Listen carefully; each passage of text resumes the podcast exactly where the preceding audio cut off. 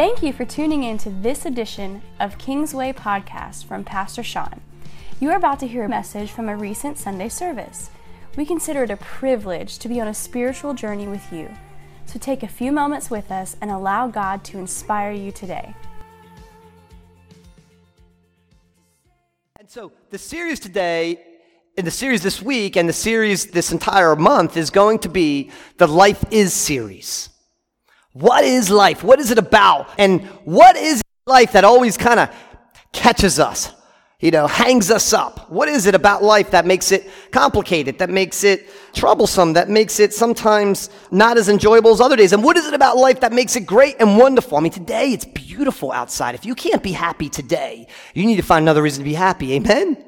Amen. Oh, we'll wake you up. Look, if I sense that you're getting tired, I'm going to say like this God is good. All the time.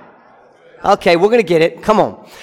Right, Life is series. And so, again, the kids are learning this exactly as we're preaching it right now back there in kids' church style. So, today, the first lesson that we're going to dig into is life is, well, it is unfair. If you're a parent, you've probably taught your kids this as soon as they could speak English because they wake up in the morning and feel like life should be fair immediately.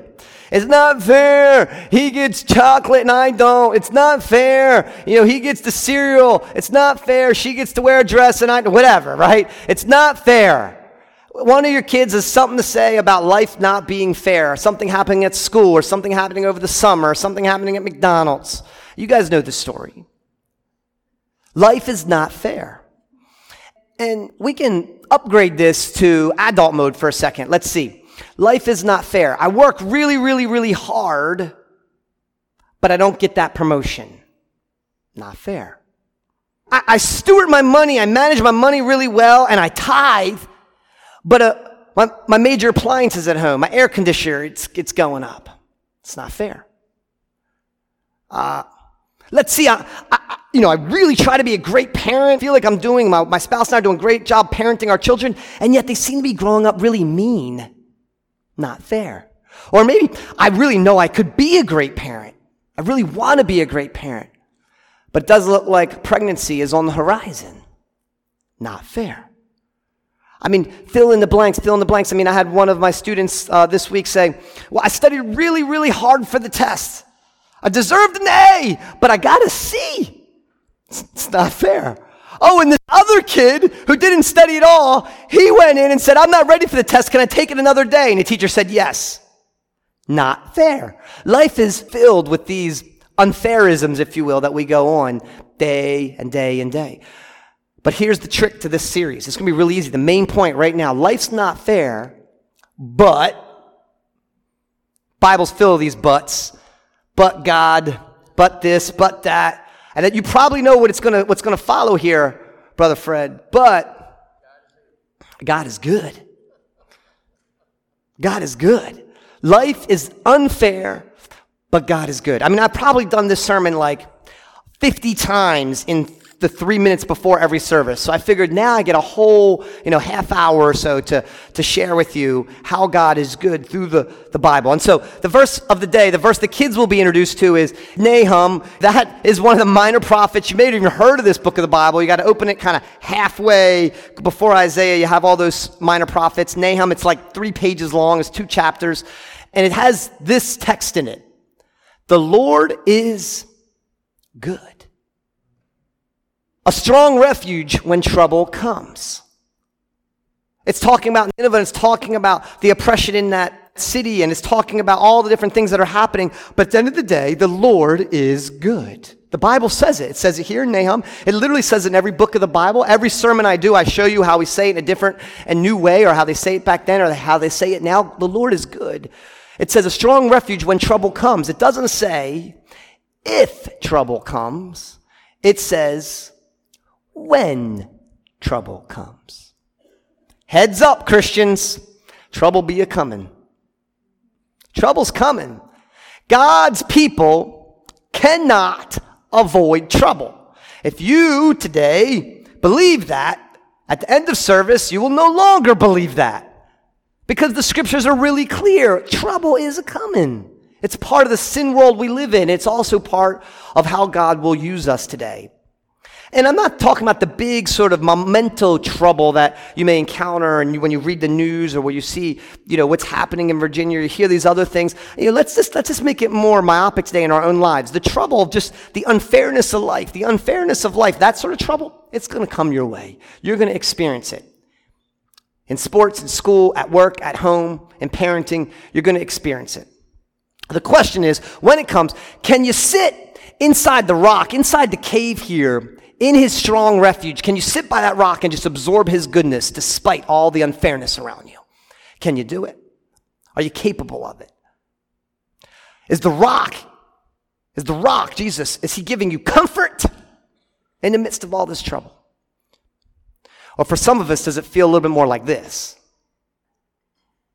Feels like the unfairness of life, even in the pursuit of God, is just like it's pushing this giant rock uphill. Feels painful. If you're a human being today, if you're pursuing God today, no doubt you have a Christian experience that feels like this, and you behind the rock, uh, incapable of seeing what's coming, more hill, by the way, saying, really, it, really, is God, is God still good? Do you believe it today? I believe it. The Word of God says it, so we're going to go through it. If you feel like you're pushing this rock uphill, it's because you feel that at times life is unfair. And in the midst of all of it, the unfairness of life, do you feel like serving God? And do you feel like serving God makes it any easier? Let's look at the Hebrew people. I mean, the Hebrew people in the Bible, right back in Genesis, the whole book of Genesis was about the Hebrew people. We get past Noah, we get to Abraham, and he says, I'm going to make a great nation of you and all your people. Yet he struggles and struggles and struggles. We get to the end of Genesis, and we now get into Exodus, and those godly people that are supposed to inherit the land and supposed to have, you know, the multiples of generations as much as the sand and the stars, they find themselves in 400 years of slavery. That doesn't seem fair. That doesn't seem like God is good. And many people you know, who I talk to about Christianity, about the Bible, who aren't believers, will point out stories like this. And so we want to look into it. But what I want to do, the part I want to focus on here, is not just the life is unfair. I want to focus on the but. I like to call them the butt twists. You know, the twists in the Bible where they kind of catch you off guard when you see a but. You see, because each one of us has our own story. I mean, in the Bible, these 400 years, right? 400 years, the Egyptians told them what to do. The Egyptians weren't allowing them to leave. They were giving them terrible working conditions. The Egyptians weren't allowing them to serve and worship God. And that seems awful, but in our everyday life, we have our own stories of how things don't go our way. Maybe it was on your way to church this morning. Tried to be nice to everybody. Tried to be uplifting. You tried to turn the right song on the radio, but it just didn't go down that way. Some guy almost hit me in Dunkin' Donuts. I didn't even want to go to Dunkin' Donuts. My son made me go to Dunkin' Donuts. I'm pulling in. I'm gently trying to get around him, and he's just got to get out. And he's, he's, he's right up, just pulling right up to my car. He's trying to knock me. I'm like, hold on. I realize, what? I will back up into traffic and let you out. It's okay. We all have our own troubles. Maybe it was this weekend. Maybe it's this whole year you feel like is unfair. And does that mean that God is not good? Is God still good despite life being unfair for us and all the Bible people that we hear about in these stories? So I want to look at this but, and I really want to focus on this but. And so what we're going to do is we're going to look into Exodus, and that's what the kids are doing. So you can turn your Bibles and you can open up right into Exodus chapter 1. See, God promised Abraham and all his generations, all this land and all these children. We get the story of Jacob, and you, have preached about that many times, and then he has all these children, and then he has all these sufferings. You have the story of Joseph, of coat of many colors, right? He is inflicted by his brothers, he's sold off into slavery, he's almost killed, he's almost stuck in prison forever, but God. He ends up becoming a great ruler. It was unfair, but that's how he got there. He became the hand of the king, Pharaoh's second in command, ruler over all. We rejoice at that and say, but God is good, right? Okay, now let's take a look at what the kids are reading. After that story, we enter right in here to Exodus in chapter 1. I'm just going to just start reading right here from the beginning. It says, um, Then the names of the sons of Israel, that is Jacob, uh, they moved into Egypt with their father, name, name, name, name, name. In all, Jacob had 70 descendants in Egypt, including Joseph, who was already there. Verse 6 In time, Joseph and all his brothers died ending that entire generation. I'll put it on the screen here. It says, In time, Joseph and all his brothers died, ending that entire generation. This doesn't sound fair. This doesn't sound like the Bible story that we just heard about, that God is going to make Abraham, this generation of all these people in the promised land. They get into Egypt. Maybe they thought that was the promised land. Things were going great, all these children. Then they're all dead. But, now what could happen here? I mean, the story could go, but they were forgotten. But they were lost forever but the Hebrew people were demolished. But the story takes a twist, a butt twist. I like to say that. My kids laugh every time you say the word but. So the first generation completely dies off, but God. Let's take a look. But their, descend- but their descendants, the Israelites, had many children and grandchildren. In fact, they multiplied so greatly that they became extremely powerful and filled the land. So we see one side of the story where the whole generation dies off, and then we see the other side of the story. Now the second generation is growing even mightier than the next. That sounds like a good story. Makes you feel warm. Okay, but see, but then what happens is, but life. Let's keep reading. Eventually, a new king came to power in Egypt who knew nothing about Joseph or what he had done. He said to his people, Look, the people of Israel now outnumber us and are stronger than we are. We must make a plan to keep them from growing even more. If we don't, and a war breaks out, they will join our enemy, fight against us, they will escape. Verse 11. So the Egyptians made the Israelites their slaves. They appointed brutal slave drivers over them, hoping to wear them down with crushing labor. They forced them to build the cities as supply centers for the king. Verse 12. See, life happens.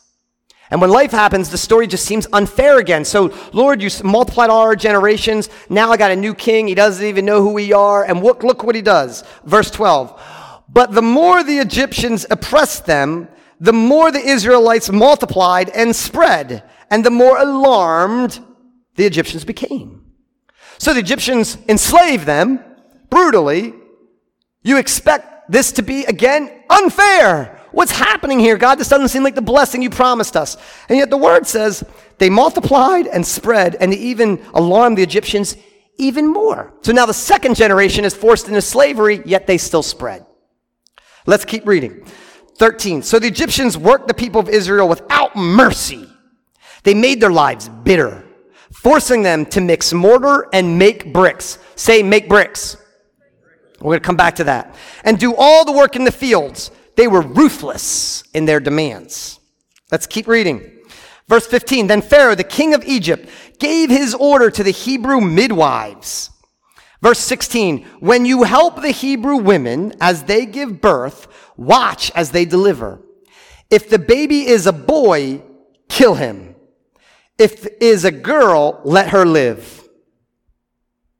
There comes a time in your life when life becomes unfair enough as a believer, that you need to rely on your faith, on your courage, and know that God is good, know what is right, and endure it nonetheless, despite the authority, despite the circumstances. And so what we see here is now, but faith and courage coming to life. Look what happens in verse 17. But because the midwives feared God, they refused to obey the king's order, and they allowed the boys to live too. So the third generation is now sentenced to death. First generation dies off. Second generation's enslaved. Third generation, all the boys are sentenced to death by the midwives. And yet, this group of people found favor, favor of God, favor among men and women, and yet the people continued to grow. Look at verse 20. So God was good to the midwives, and the Israelites continued to multiply, growing more and more powerful. The midwives here show us a degree of faith and courage. They were putting their lives on the line. They were demonstrating their faith and courage to obey God in the storm when everything was wrong. In fact, everything was just getting worse. Why not just obey? Why sacrifice their own lives? Why put themselves in danger? Why? Because they know that God is good. This is just the introduction. I'm just, I'm warming you up to what the kids are hearing. They're hearing the, the easy elementary version, but this is the story. I find this really, really interesting. I want to pause or interrupt our regularly scheduled programming and talk about midwives for a second. It's a little baffling. Pharaoh picked the wrong group of people here. Midwives. What is a midwife? This is a term maybe you don't hear too much these days. Midwife has been upgraded. We heard the word doula. We may even hear the word uh, birthing companion. And here at Kingsway, we know a lot about it. During the We Care Health Fair that we do in Fall Festival, we have birthing companions from Johns Hopkins, Miss uh, Laura Lucas.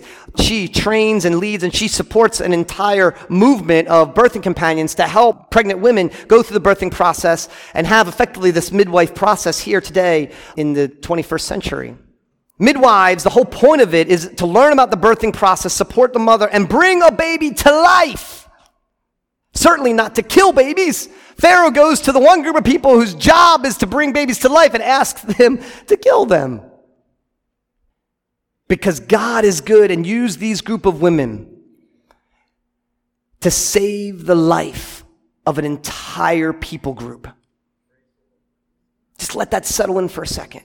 Should these women have listened to those orders, the Hebrew people, myself, may not be here today. All the men eradicated, generation to be ended in slavery. Church, as I'm pausing here, our country is at war. Yes, with terrorism. Yes, with political forces. Yes, with the plutocrats. Yes, with money and corruption. Yes, with voting suppression. All sorts of things going on all around our country. But I tell you, in my view, the most important war that we face is that against the unborn child. I ask you today, just as they did back then, to continue to pray that the lives of unborn children can breathe and see the sun and grow up to make decisions to serve Christ. I pray today that the countries and the states here in America, I pray, Father God, that the governments work together for your good. I pray the Supreme Court works together for your good. I pray, Father God, for the march of life. I pray, Father God, that you will allow these babies to see this planet and do your good here on earth. In Jesus' name name I pray. And the church says, God is good. And look, here's a flashback to last week. Look at their role. We're talking about an entire uh, people group oppressing another people group, occupation taking place, in slavery taking place. How could just a few little women have anything to do to solve this problem? Their role was a midwife, but they knew their role last week. They stayed in their role. I'm going to still be a midwife. I'm not a warrior. I'm not a, you know, a, freedom fighter. I, you know, I can't make bricks. I'm a midwife. This is what I do. How can I possibly win the war? I'm going to know my role. I'm going to stay in my role and I'm going to star in my role. I'm going to be the best midwife I can be. And in the process of doing that, these midwives didn't kill these boys. And you know the rest. The Israelite people end up leaving Egypt and creating the modern church as we know today. And God's name has been glorified because of their role. Today, church, you have a role today. Know what it is, stay in it, and star in your role until God does something awesome. Amen? The Bible's filled with men and women who know their role and take advantage of their role at that point of time, sacrificing themselves for God's glory. Esther, Mordecai, Shadrach, Meshach, Abednego going into the fire because they know what is right, despite how unfair it was. They know that God is good. Amen. Amen. The Bible talks about us being and overcomer. You guys know what this word means. It means despite being unfair, we're going to overcome that. Despite the trials and tribulations that we endure, we're going to overcome that. Exodus is all about the Jewish people overcoming these problems. Egyptians tried to wear down God's people by mistreating them. Instead, God's people grew stronger. When we are burdened or mistreated, we're often led to feel defeat it. When in fact, our burdens are capable of making us stronger. developing us and developing qualities that prepare us for our future. We are meant to be overcomers. But how, how can we overcome unless we have something to overcome? You see, we cannot be overcomers without troubles to overcome. Life is tough, and God will use anything and everything for our good. Even the worst situations, God can use to make us better believers. We've all been there. In the midst of these trials and tribulations, it's hard to count it all joy, like the Bible tells us. But he intends to use it. It's part of his plan. We're going to see it more unfold here. But the funny thing is, we as believers, many times when we encounter trouble, all of our efforts, even the godly efforts, can start off looking useless. Or worse, those efforts that we apply can sometimes seem to make things worse. Let's turn to chapter 5. Let's skip ahead because one of those babies that was saved was Moses. And that baby grew up to be a great leader. And before he was a great leader, God told him to go set the Jewish people free. And that's where we are in chapter 5. And this is what the kids are reading. Move over to chapter 5. I'm going to read this first one here. It says, after the presentation to Israel leaders, Moses and Aaron went and spoke to Pharaoh. They told him, This is what the Lord God of Israel says Let my people go so they may hold a festival in my honor in the wilderness. Basically, let all the slaves go so they can go worship God. What do you think Pharaoh said? Well, you can look right here on the screen. I'll put it up here. Is that so? Really? Uh, and who is this Lord you're talking about? Why should I listen to him and let Israel go? I don't know your Lord, and I will not let Israel go. You see, Egypt had many gods. This was just one more God that they were hearing of.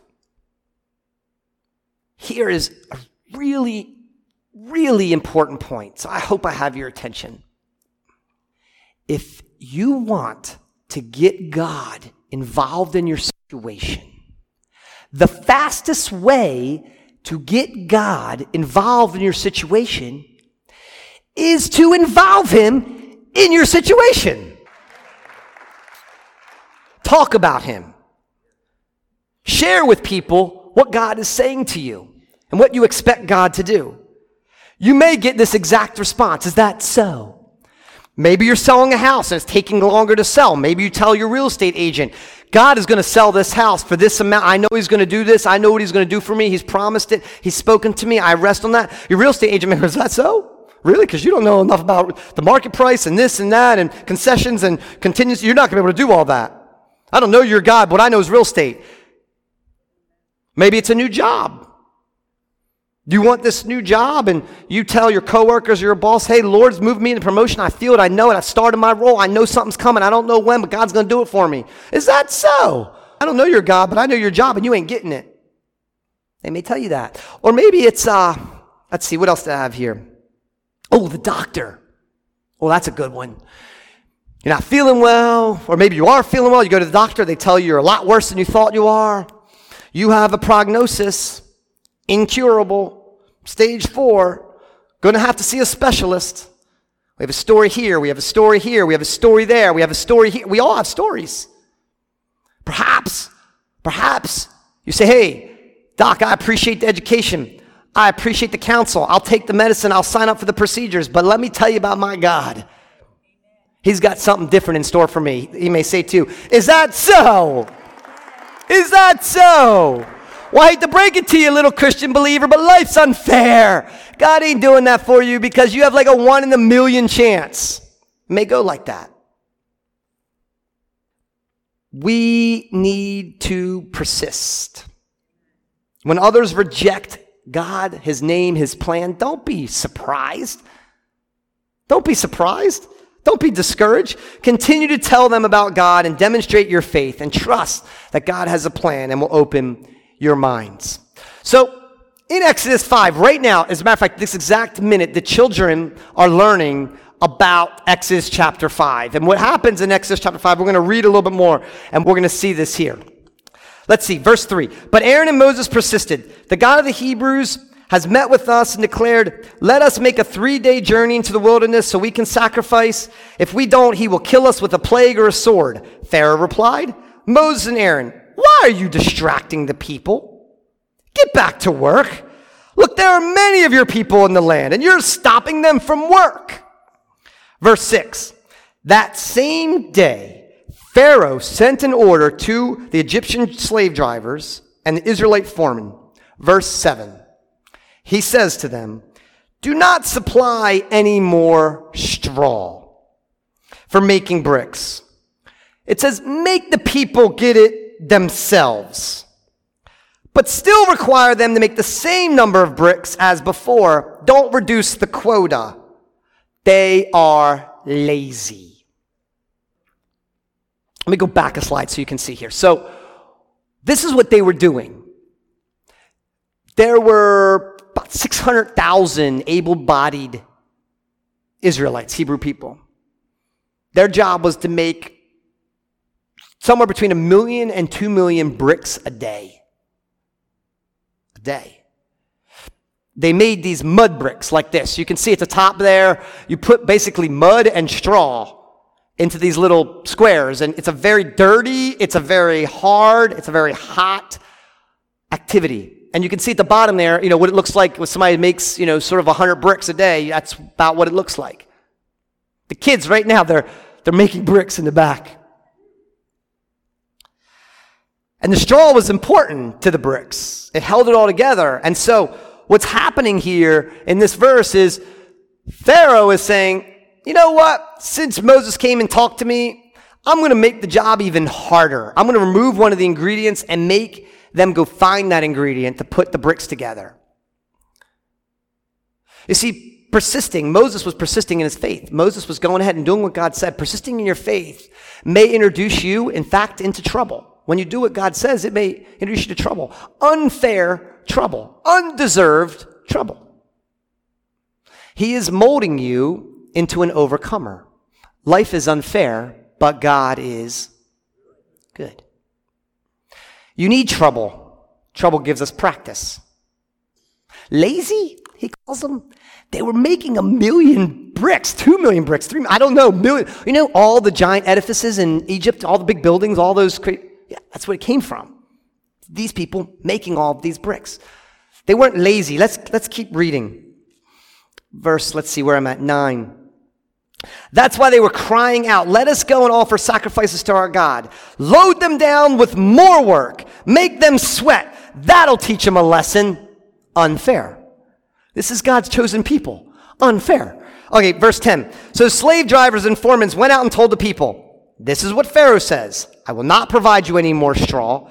Go and get it yourself. Find it wherever you can, but you must produce as many bricks as before. So the people scattered throughout, looking for stubble as straw. Meanwhile, the Egyptian slave drivers continue to push hard. Meet your daily quota of bricks, just as you did when you were provided with the straw. Then they whipped the foreman that they had put into charge. Why haven't you met your quota? You hadn't did it yesterday. You haven't done it today, they demanded. Verse 15. So the Israelite foreman went to Pharaoh and pleaded, Please don't treat your servants like this. We're begging you. We're given no straw, but the slave drivers still demand, Make bricks. We're being beaten, but it's not our fault. Your own people are to blame. It's just not fair. Verse 17. But Pharaoh shouted at them, You're just lazy, lazy, I tell you. That's what you're saying. Let us go and offer sacrifices to the Lord. Now go back to work. No straw will be given to you, but you must still produce the full quota of bricks. This is the name of the message today. I know it's great when you do it almost at the end of the message. The title of my message is called Missing Ingredient. Missing Ingredient. The bricks they made weren't these little bricks that, that we have today. You know, the little red bricks, I don't know, they're about this big, they're really heavy. Mm-mm. Yeah, they look kind of like this. The bricks they made were more like this, each one. It's 13 to 18 inches wide, 6 to 8 inches deep and thick, or 18 inches long. These things, these were heavy. Making a million of these, Brian, is not lazy. This is a hard job to do, even for a big guy like you, man. This is what they were required to do. But if you threw a bunch of mud and you, and you put it in a box, it doesn't come out like this. You can try it. It comes out like a giant mud pie. Straw has acid in it, and that acid would hold the mud together and make it thick and make it strong. Without that straw, you weren't getting much of a brick. So this was a real problem. This was extremely unfair. Missing ingredient. You don't have a pool. I was just talking to somebody outside. We, we just moved into a new house. We have a pool, and pool chemistry is really complicated. You just can't keep pouring chlorine in. You can try, you can shock it. There's all sorts of chlorine. You can shock it and keep pouring it in. But unless you have the right ingredients, one of those ingredients is called stabilizer. It literally means make sure the water doesn't spit out the chlorine with the sun. So when the sun comes, it eats the chlorine. It's cyanuric acid. If you don't put this in your pool, you can put as much chlorine as you want in it and it'll just evaporate. That's what Bridget and I did for about three weeks.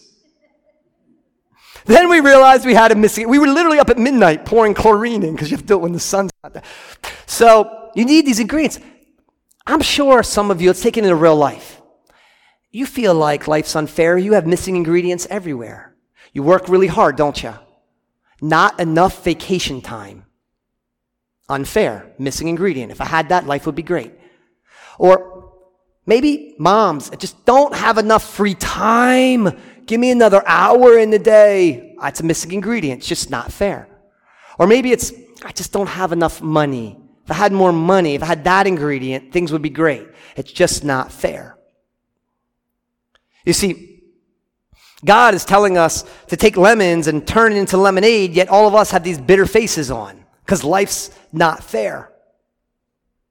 These Jewish people, they were obeying God, and yet life became harder. And in the midst of that, they were losing a far more important ingredient.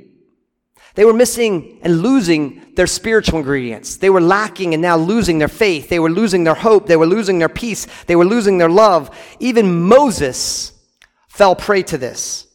Let's keep reading right here in verse 19. The Israelite foreman could see that they were seriously in trouble when they were told, You must not reduce the number of bricks. As they left Pharaoh's court, they continued. Moses and Aaron were waiting outside for them. Verse 21. The foreman said to them, May the Lord judge and punish you for making us stink before Pharaoh. You put a sword in his hand, an excuse to kiss. Verse 22. Then Moses went back to the Lord and protested. Why have you brought all this trouble to your own people, Lord? Why did you send me? You ever said this to God? Lord, I, I did everything you said. I read your Bible. I went to church. I gave some money. I talked to the pastor. Gave me some advice. I did that. I talked to my mom. She prayed for me. I did that. And yet my life still stinks. In fact, Lord, I can tell you step by step how it's gotten worse. Any of us have that story? No one wants to raise their hand because we know it's true. That's real life. Guys, that's real life. That's what's happening to Moses. Moses goes, he goes back to God and he prays this prayer. Is this the Moses you know? This is the prayer. God, why'd you send me? You brought all this trouble as if it was God's fault. You brought all this trouble into my life. Moses realized he had big problems. Look what it says in the next verse. Ever since I came to Pharaoh as your spokesman, he has been even more brutal to your people and you have done mm, mm. You know, we sing that word waymaker. You know, he's working, he's working even when I don't see it, even when I don't feel it. It's dangerous to tell God you've done nothing. I mean, he just made the whole world, made you, you breathe, made all the children, all the animals, and, and we tell God, you've done nothing. You see, there were big problems. Increased workload. Moses came to help them. Can you imagine what the foremen are saying? This guy's crazy. He's supposed to be helping us, and he's making things worse for us. Moses expected, listen carefully, faster results and fewer problems. That's what he's upset about. Maybe you're working God, but I need you to move faster. I can't, I can't take another day of this. less problems. I've learned enough. When God is at work, struggles, setbacks, suffering, that's part of the plan.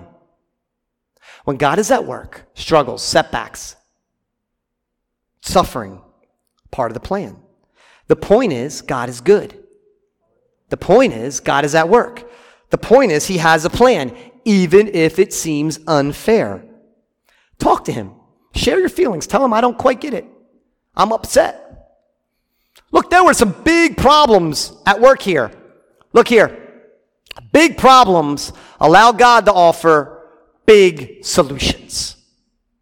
They have a big problem. The kids were being killed, worsening slave conditions, foremen trying to kill some of them, and a leader who's not effective. We need God to show up with a big solution. I often get this prayer when the people come down to the altar pray that God does this, pray that God does that, pray that God does this, pray that God says this, pray that God shows me that. And I pray those prayers because I'm a human being and I want to see God move. But I want you to see here what God's solution to his big problems are. It's right here in the next chapter. I almost read the whole thing, so we're going to go to verse 1 in chapter 6, and then we're going to wrap up. The Lord told Moses, the kids are doing this literally at the exact same time, by the way. So when they run out, you'll be able to hear all these things from them. The Lord told Moses, Now you will see what I will do. Come on, church. How many people want God to say? How many people serve a God that says, Now you will see what I will do? I, I serve a God like this is says, when he feels the force of my strong hand, he will let your people go. In fact, he will force them to leave his land. God said to Moses, I am Yahweh, I am the Lord. Say that with me. I appeared to Abraham and Isaac and Jacob, and I was El Shaddai, God Almighty, but I did not reveal my name Yahweh to them. And I reaffirmed my covenant with them. Under its terms, I promised to give them the land of Canaan, where they were foreigners. And I can be sure that I have heard the groans of my people who are now slaves, and I am well aware of the covenant with them. Verse 6 Therefore I say to the people of Israel, I am the Lord. I will free you from your oppression. I will rescue from your slavery. I will redeem you with a powerful arm and great acts of judgment. I will claim you as my own people. I will be your God. Then you will know that I am the Lord, your God, who has freed you from oppression in Egypt. I will bring you into the land that I swore to Abraham, Isaac, and Jacob. I will give it to you as your very own possession, for I am the Lord. Here's your big solution. It's really simple. It's a really big God who's always at the center of your solution. It's just will you let him be? What happened after, after all this was said? What happened? What was the next thing? Let's look. Moses then goes and tells the people what God just said. Moses told the people what the Lord just said. And they refused to listen anymore. They had become too discouraged by the brutality of their slavery. Church, some people are not ready to receive you can become too discouraged to listen. Don't be those people. You know, the ones serving God their whole life, and then when you need God the most, when times are the toughest, you put them on the shelf and you go about life the best way you can with your own strength. You may say, well, in fact, the last time we listened, things got worse. It was more suffering, more work, and less hope. A clear message from God can sometimes be followed up with no change at all. When no change is apparent, what do you do? What kind of Christian are you today? What kind of believer, what kind of disciple are you? Are you ready to be faithful and courageous? To obey God, to wait on Him? Or are you tired of the super spiritual? Are you ready to just give in to the circumstances? Life is unfair. Yeah, that is true. God is at work. That's also true. His way, His timing. In your calculation, that may be unfair, but God intends to do it exactly that way. God is calling each of us to know our role, stay in our role, and star in our role. Look, look what he tells to Moses. Look what happens. Moses goes, it tells his people. His people don't even trust him or believe him. Now we go back into to verse 12. Look at verse 12 real quick. It says, uh, but Moses objected. My own people won't listen to me, God. How can I expect Pharaoh to listen? I'm not going back to that guy. Everything has just worked out terribly. I'm such a clumsy speaker. Before I, I go on, and I'm about to close, I got one more point and I'm going to close. But before I close, I, I got to share this. It just dawned on me as I was looking at you and I'm realizing it's Sunday and we're in a, a service of worship. And many of us have jobs where at times we may have to work on Sunday. The people here, this is the story, guys. This is the story. Do I work on Sunday or do I go worship? Often, when you ask for time off on Sunday or to do things for God, your employer can give you a really hard time about that. I get it, it's real. I don't know your God, I don't care about your God. Is that so? Will work. I'll meet, actually, I'm going to make it harder for you. If your employer made it harder for you, would you still ask? Would you still? That's the story. They were supposed to go into the wilderness and worship. Most of the Israel people said, I give up. I'm not even going to do it. Forget it. I'll just work on Sunday. You guys aren't enslaved by your employer, I hope. And worship here is not so bad. What does it take for you to get here on Sunday? And if you have it easy and you have work off on Sunday and you don't come and worship God in some place of worship, look at the people before you. Look at what they had to go through. For those of us who are off, take full advantage of what God is doing. Amen? He says, How can they possibly listen to me? I'm a terrible speaker. Often is the case when we're in these unfair times and when people are pressing us, we ask God to give us something supernatural, supernatural talent, supernatural abilities. God, help me speak better. Help me do a better job at my job. Help me earn this skill or this talent. You know, you and I, Miss Janie, we just talked about this. Can God do that? Is he capable of doing? It? Absolutely capable of doing it. But watch what's first. That's what he asked. God, give me the skill. I can't do it. Give me the skill. I can't speak to these people. If he gave me the, the skill, maybe I could do it better and they would all follow me. Maybe. Let's look what God says, the very next verse. No special skill was given at first. No new promise was given. No change. He asked Moses to reaffirm his commitment that God is good. And he said, Moses, Go lead my people. He didn't tell them what was about to happen. He didn't tell them about the, the serpent or the plagues. He said, Go lead my people. Think of how hard it must have been for Moses to bring God's message to Pharaoh again. After he'd failed, after he didn't have the skills, especially after his own people had trouble believing him. Eventually, the Hebrew people received Moses as their leader. But for a long time, he was and very much felt alone and inadequate. Some of you may feel alone right now, today. Remember, God has a plan. It involves patience and obedience, and it involves unfair situations. Moses obeyed God, and what a difference it made. Next week, we're going to hear about all the amazing things God did for Moses after he obeyed him, and all the amazing things God's going to do for you and all the amazing things God's going to do for each one of you as you obey God in your situation. But I want to leave you at this point. When chances for success are slim, remember that anyone can obey God when the task is easy. Everyone is in on it and everyone is behind you. Only those with persistent faith, rooted in the truth that God is good, can obey when the task seems impossible, too tough to succeed, and just plain old unfair. Lead the people around you, despite the situation you're in, and watch what God is going to do. Because life is unfair, but God is good. We at Kingsway hope you enjoyed this message from Pastor Sean. It was not by chance you listened to it. God is speaking to you. Visit kingswaycc.org to find the podcast from Pastor Sean. We pray today that this somehow inspired you to draw closer to God and to connect with His people, His purpose, and His power. God bless you.